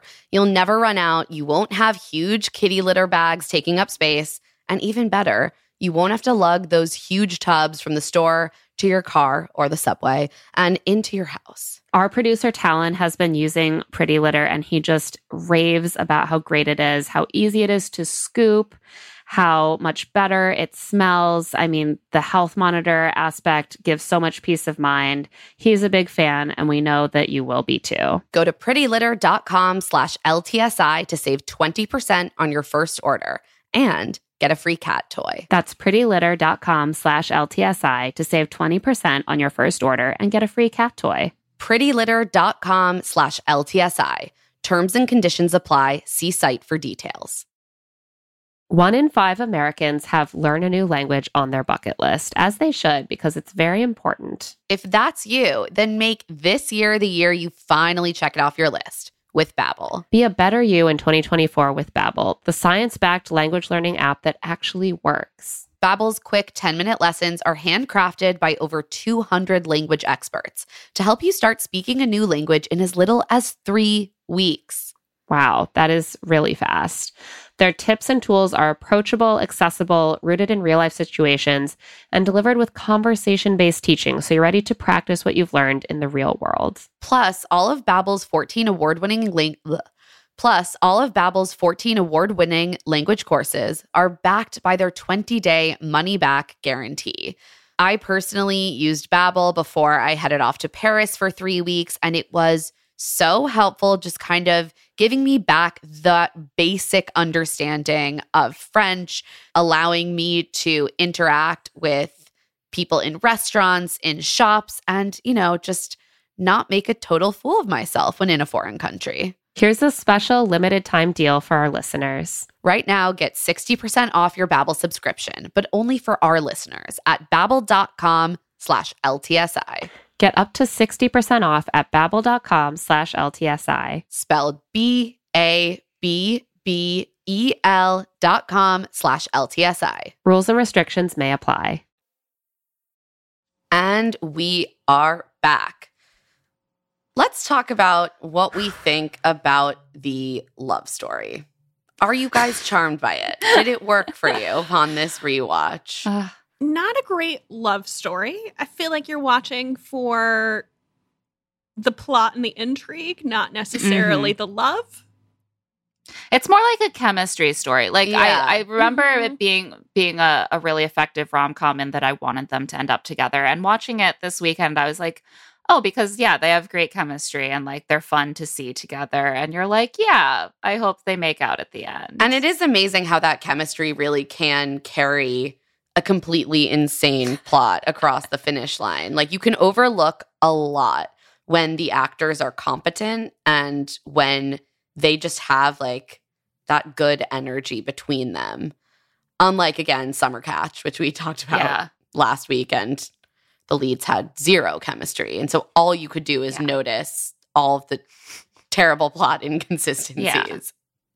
And there's enough, like, charm in the script and in their abilities to bring the script to life that even though you end up not really knowing that much about Andy, especially, it's like I almost I didn't notice that because I just felt like I would know her the way I know an actual friend. It's like I know what it's like to be around her. Like, she's funny, she's vivacious. Like, you're charmed out of having too many questions about all of the holes and absences. It also moves quickly. You're not really sitting anywhere too long. It's a 2-hour movie, which is, you know, pretty long by today's standards, but it's pacey. It's well written. Oh, it flies by. It is. It is well written. It is well paced. I will say the script did involve a woman writing it, which I always think is helpful in actually making. That's actually surprising. Yeah. A woman and two men, but there was at least one woman involved. Sure. Also directed by a man. Of course. Well, you want to make sure the male perspective is represented because too often men are taken off of the account and it's just handed to two women named Judy for no reason. I mean, Ben and Andy, I'm left with the question of, like, what do they like about each other? Because they're both pretending to be other people for, like, most of the time they spend together. And like he's pretending to be like this really sweet man who wants commitment. She's pretending to be this clingy, hyper feminine basket case. And what they like about each other is their mutual love of basketball, Claire. Right. And their equal levels of hotness. Yes. Yes. Yes. Very key. That very, is, very key. You can't underestimate that. Yeah. That's a very important. This is an important installment in the canon of like these two people are the hottest people in the movie. So they're in love now. And that's very important in a movie of this type. And then I guess we're also just supposed to see that they like catch glimpses of each other's real personalities, and they just like those real personalities are so drawn to each other through the mask that they're. But like I'm like Ben's real personality is that he's just like a hyper masculine player who sucks. So I'm like, is he different? I guess he's changed. Ben's real personality is that he puts on "It's Getting Hot in Here" by Nelly to seduce you and hands you a Bud Heavy. Like, ooh.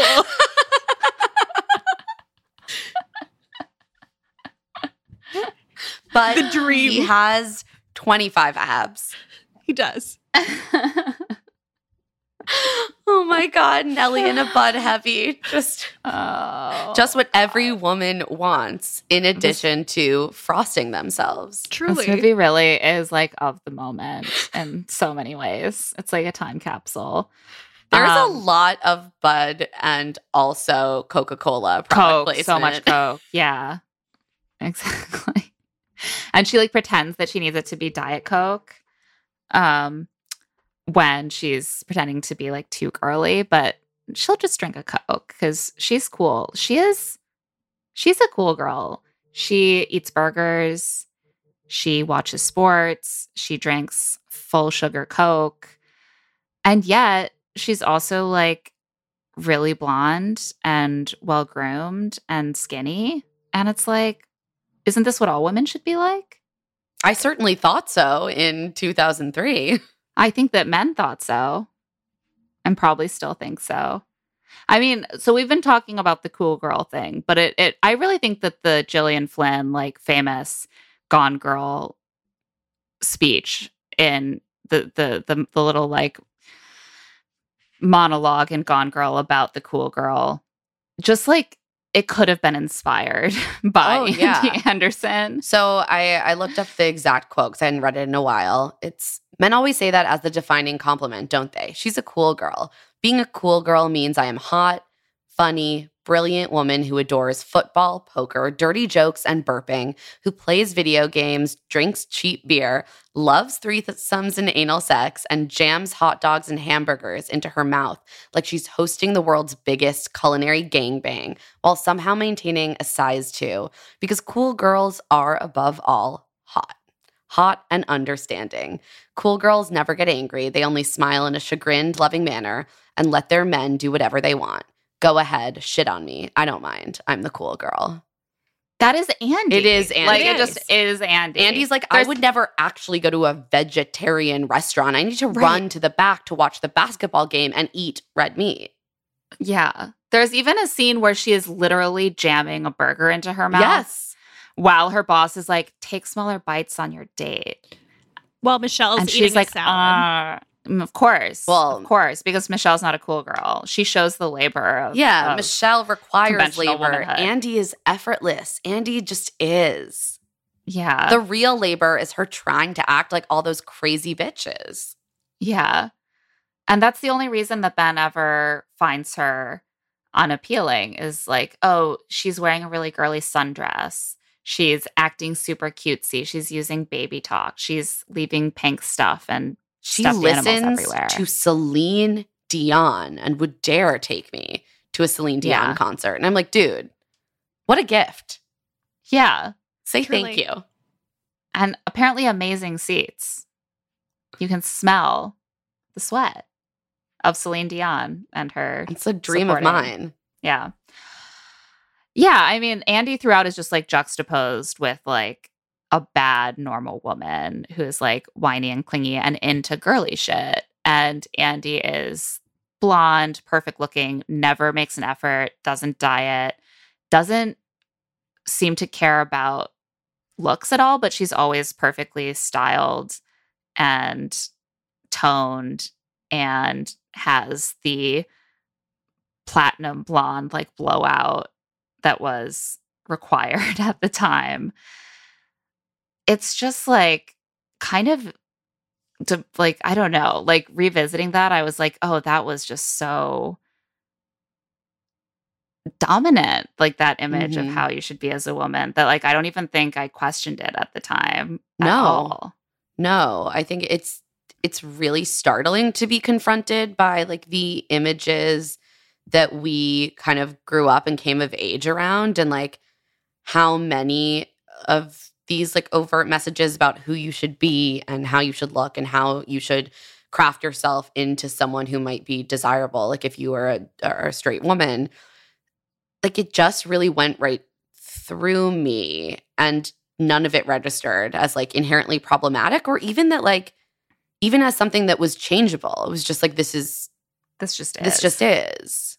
But I wonder if that's a product of your age, or if any woman watching this movie at that time, like, if you were in your 30s in 2003 watching this movie, mm-hmm. if you would just be like, oh, yeah, this is all fine. This is how it is. I'm sure that there were people watching this being like, what the fuck? Like, yeah, there was obviously some, you know, feminist consciousness that I wasn't accessing in that, like, I mean, this was, like, the feminist backlash. Like, right. This is, like, the era of, like, reacting against, like, Riot Girl and, like, the feminism of the 90s. Exactly. By enforcing this idea that, like, oh, no, feminism is when you, like, buy yourself a diamond and you dress really girly, but also you're sexually available and hot. But also, like, you realize that guy stuff is better. And that was, like... We were just at this very formative age during that, but I would hope that, I would imagine that there were more critical viewers of it at the time. Like, this whole. It does not have great reviews on Rotten Tomatoes. I mean, that might be through a current lens. I don't know when Rotten Tomatoes started, but... No, it doesn't. I did look up some of the original reviews, which were, shocker, primarily written by men, and most just criticized... like, the plot being insane. Yeah. Well, that's the thing, is that, like, a lot of rom-coms are reviewed badly for the reason that predominantly male critics don't take them seriously because they're for and about women. But then often they deserve bad reviews because they're really sexist. And that's, like, the Gordian knot of, like, feminist analysis of the aughts rom-com, especially. Like, it definitely deserves a lot of critique, but I don't know how much of it was for the right reasons at the time. And it left, like, such a mark. Like, the scene where Ben is in his bathroom and he just starts looking around and seeing a pink hand towel and a pink toothbrush. And Vagisil. Oh, yeah, Vagisil. And he's like, no, come on. Like, it is, like, he's in a horror movie. Yeah, he's like, these women-y body things are not the type of products a man, should ever have to confront. And, like, his horror is cartoonish, but the message is so clear. Like, anything that exposes the, like, things that are quote-unquote gross about your body or any, like, fluids or any maintenance you might have to do is disgusting and is to be hidden, and only a very uncool girl would do such a thing as, like, reveal to a man that she, an adult woman, has a period. Yeah, exactly. I definitely, like, still feel that way on some level. It's also done from her side, knowing that it will gross him out. Like, this is one of her tactics. Like, she's like, exactly. This is a mistake women make. Yeah. Yeah. Having a period around. Yeah. Having a period is a big one. Having any sort of health issues involving the vagina, including itchiness. You can't have Vagisil. It's not acceptable to men. He's like, I don't want to think about a woman having a vagina unless my penis is in it already. It's actively in it at that time. Yeah. Yeah. I mean, I think that, like, the part where she's leaving pink stuff all over the apartment too. Like, I think now about, like, what it was like for me in my mid-20s to decorate an apartment with my boyfriend, now my husband, and like how much self-editing I did based off of the idea that I would horrify and gross him out if I wanted anything in the apartment that was too girly. And like, I was the one decorating it. Like, he wasn't really paying that much attention. And I was like, what if I get this really masculine looking couch? Is that okay? And he's like, sure. And I'm like, great. I think it's pretty masculine, so it'll be fine. Like, this was so deeply ingrained. And it wasn't just this movie, because we grew up in this stew of that attitude. But this definitely was lodged deep in my brain. But there is, as we've discussed, this sort of feminist theme running throughout, the like girl power, girl boss, if you will, feminism, espoused by both Ben, who is like, women, you don't need men, buy your own diamonds, and by Andy, who is like, you know what? Some women actually care about politics, and they are hot, but like not in a high maintenance way. Like, they're just accidentally hot and they eat burgers and they don't care about superficial stuff. They only care about Tajikistan, but they also just like have perfect makeup and outfits. And that was kind of the feminism of the moment. Yeah. In the mainstream. Like, that is how feminism kind of got mainstreamed, I think, was by being like, feminism is fine. It's just that women are hot, but they also have brains sometimes. So don't worry. But they are still hot. That's what makes it okay to be feminist and to have a job. Did you know that Kate Hudson shadowed Anna Wintour for this movie? Why? I have no idea. But that's not set in Vogue. No. I guess as a comp for Composure. But yeah. What do you think Anna Wintour would have thought of this? I don't think she would have been impressed with this particular portrayal of women's media. I don't either. I would also watch the documentary of 23-year-old Kate Hudson trailing editor-in-chief Anna Wintour for that week. I don't know how long it was. Yeah, that is an incredible image. I mean, Lana has Anna Wintour sort of component, like the severe bob and like the elegance, and she's very like cold and controlling of their work. But she also does have the haircut though of Kate White. Kate White also had kind of that like short hair. It was the Lady Mag editor haircut. Yeah. And she was the editor of Cosmo at the time. So it feels like a kind of Anna Wintour, Kate White mashup. It just feels like Kate Hudson was like, I want to spend a day shadowing Anna Wintour, so can I? Like, it's not... Like, this is clearly a Cosmo-type magazine. Like, none of this reads as very Vogue to me. No, they're just like, this other lady does cover fashion, and we have samples of cashmere. I bet they do have a lot of cashmere samples at Vogue. That is a fascinating context for where Andy goes with this, or where Kate goes with this character. We can't skip the fact that this being an early aughts rom-com, like big studio movie is just like pretty offensive in certain predictable ways, but it's at more of a low hum than Summer Catch, which I would say the main theme of Summer Catch was ladies don't be fat, and this is more of just like a low, constant, like subtle reminder like from the start with Michelle being like, I know why he dumped me, I'm too fat, and they're like, you're not fat, like you just have a bad personality. Yeah, it's, don't worry, God forbid that you have like a heavier body, what's important is that you just have a bad personality. And then she's like, I haven't eaten since we broke up, and her boss is like, good for you, she's eating salad. Just like the constant, just like diet culture shit, right? Like it's pervasive. I do think some of it is supposed to be a sort of a comedic commentary on women's mags, and but the diet course, tips. any sort of subversiveness is obviously undercut by the fact that, like, everyone is very thin, and there is a scene in which Matthew McConaughey's two thin female colleagues, like, threaten him potentially having to date a woman who isn't super thin. And he's, like, horrified. He's like, be nice, ladies. Yeah, that woman is a size 8, so I shouldn't have to deal with that. They're like, oh, no, we wouldn't do that to you. That's just awful.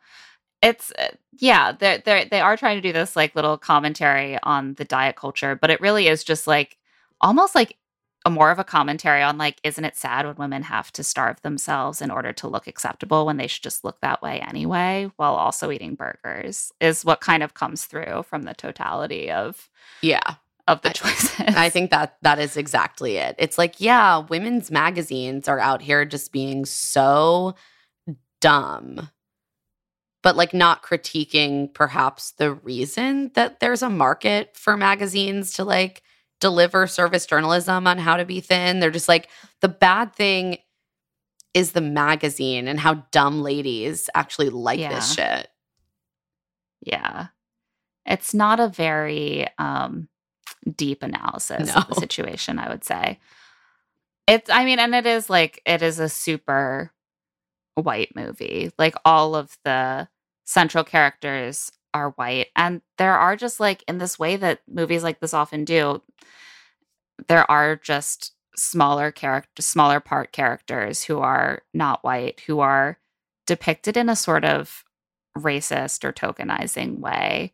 And, like, I was really struck on this watch by something I don't think I noticed on previous watches, which was that Andy and all her friends at work are white, and so is their boss. And there's just one super annoying brown-nosing girl in the office who is always pitching these really formulaic articles and is, like, such, like, a goody two-shoes, and she is Asian.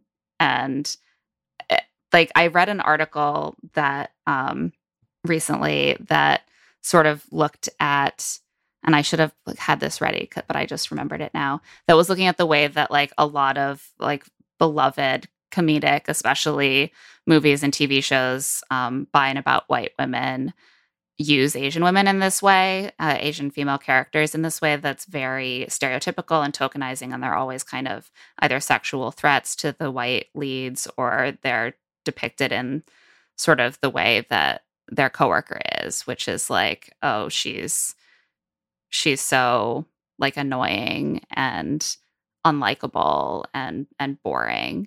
And so that really struck me on this watch. Yeah, that felt very, very overt, again, in a way that, like, as a white teenager, I definitely didn't take note of, but feels, like, very obvious now. I was just going to say, it's such a different experience to watch something with a critical eye versus just being a consumer and enjoying it, where I think you just notice so much more. Because for all the flaws that we've picked out, I would probably watch this movie again in 3 years. Oh, yeah. Oh, same. I mean, but I do think that there is value in going in having noticed absolutely that stuff and being like, I know what I'm watching and I know what it does well and I know what it does really poorly, and, like, that is, I think, a useful skill as a critical consumer of media. But it is true, when you're not, like, looking out for details, it can kind of just wash over you, and, like, thinking about how much these things probably informed all of our worldviews when we were young. Like, that's the part that is, like, chilling, right? Oh, like, what did we kind of take away without even noticing when we were that young? The article I want to mention is by Elaine Chu in Vanity Fair, and the title is a quote, but the title is, "You know what I say about men who fuck Asian women," and I do recommend the article. It's mostly about the hypersexualization of Asian women characters and cultural products by women, but it definitely, like, exposes a lot of movies and TV shows that I love for doing that, and also made me bring a slightly more critical eye to this character in this movie as well.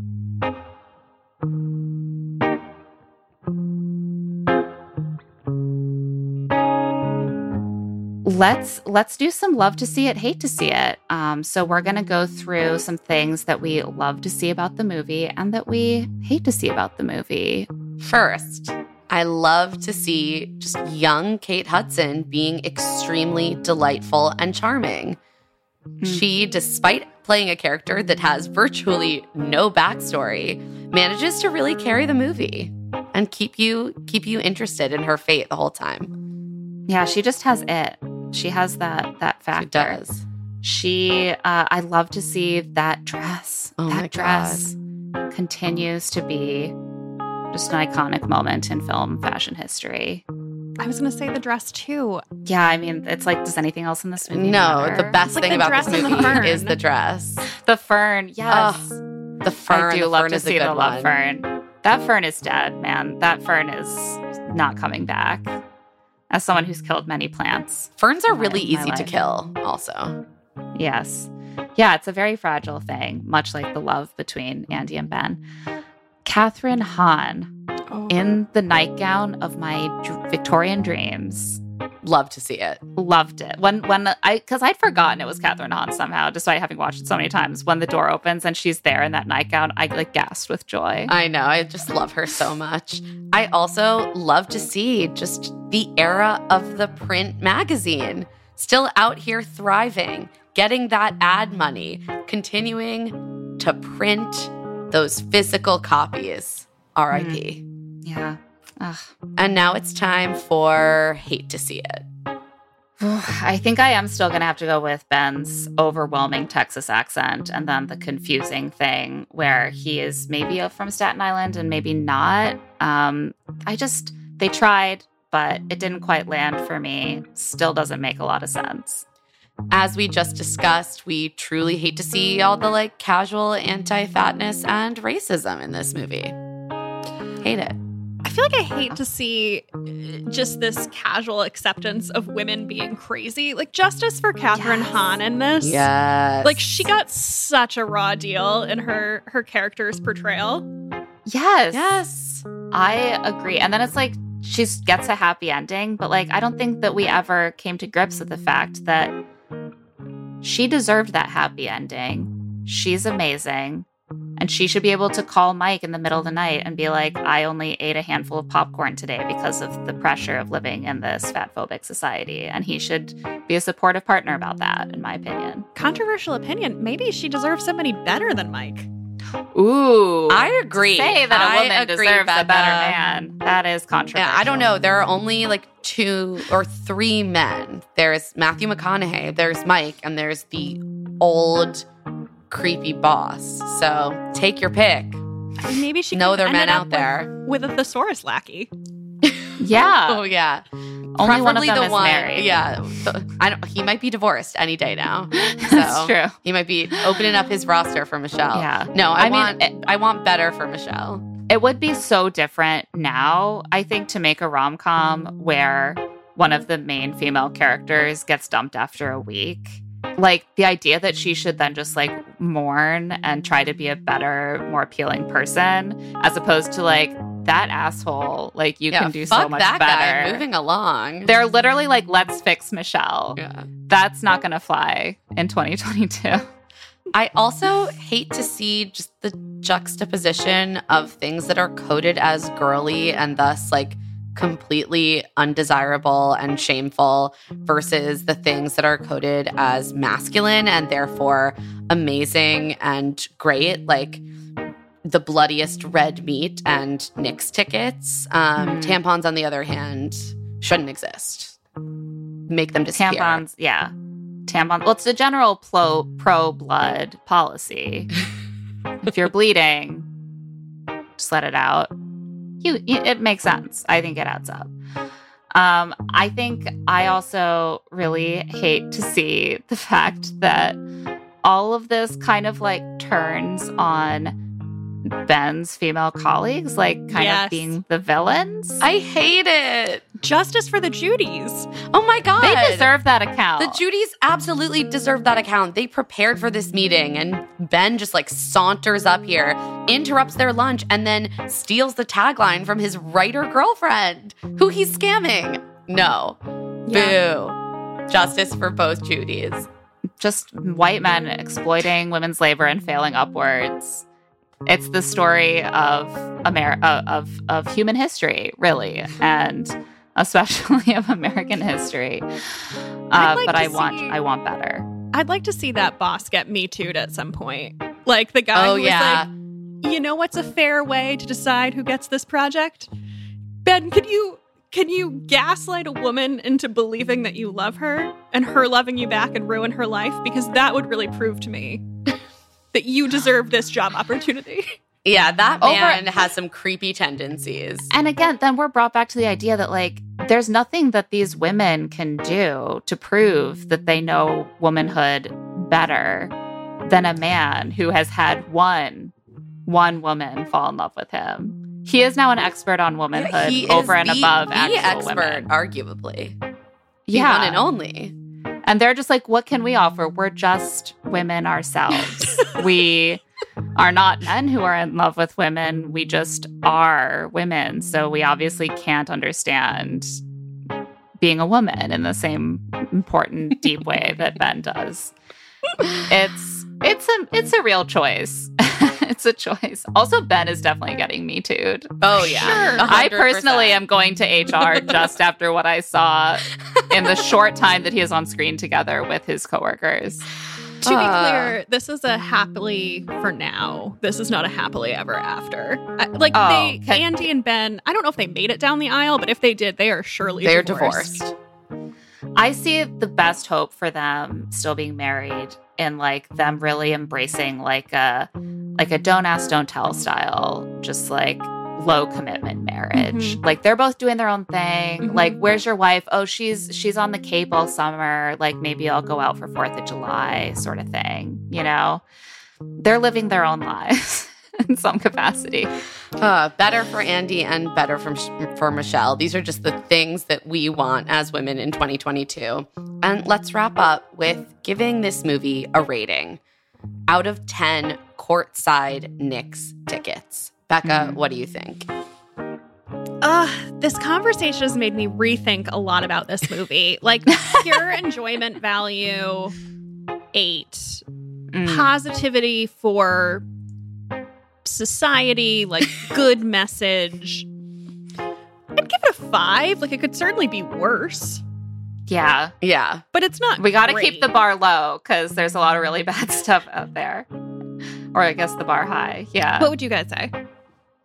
I feel like if we're, like, combining those two ratings, like, overall, I'm going to give this one, like, a 6, maybe? Yeah. Because it is a really enjoyable rom-com, but it is really misogynist also.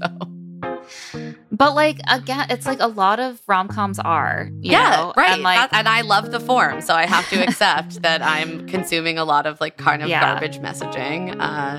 This is going to be controversial. I might give it a 7. Like, that is how much I enjoy this movie and how much worse I think it could be. It could be Summer Catch. It could be Summer Catch. I just, you know, there's a reason I've watched it so many times, and it's certainly not perfect, but still delightful in many ways. Becca, thank you so much for joining us. Thank you for this. Oh, it was such a joy. Can you tell our listeners where they can find you and your work? Absolutely. So I co-host a podcast called Bad on Paper. We have new episodes every Wednesday, and I'm on Instagram at Becca M. Freeman. And that's it for Love to See It with Emma and Claire. Thanks so much to our guest, Becca Freeman. Love to See It is produced by us, Claire Fallon and Emma Gray, and Stitcher. This episode was edited by Tanika Weatherspoon. Our theme music is by Tamar Haviv, and our art is by Celine Chang. Josephine Martirana is our executive producer. If you like our show, remember to follow us wherever you get podcasts and give us a 5-star rating and a review. And of course, spread the word about our show to all of your friends. If you want to get in touch, you can email us at claireandemmapod@gmail.com with your questions and voice memos. You can also find us on Twitter and TikTok at Love to See It Pod and Instagram at Claire and Emma Pod. And you can find our newsletter, Rich Text, on Substack at claireandemma.substack.com. Tickets for our upcoming live show on July 10th at 6 Pacific, 9 Eastern are at momenthouse.com/love to see it. I'm on Twitter and Instagram at Emma Lady Rose. And I'm at Claire E. Fallon. This is the end of this Summer Love and miniseries, but let us know if you liked it. We may bring this format back for bonuses or future miniseries in the future. And of course, we'll be back next week with our classic Bachelorette cast bios episode. We're so excited for the season to officially begin. Can you keep up?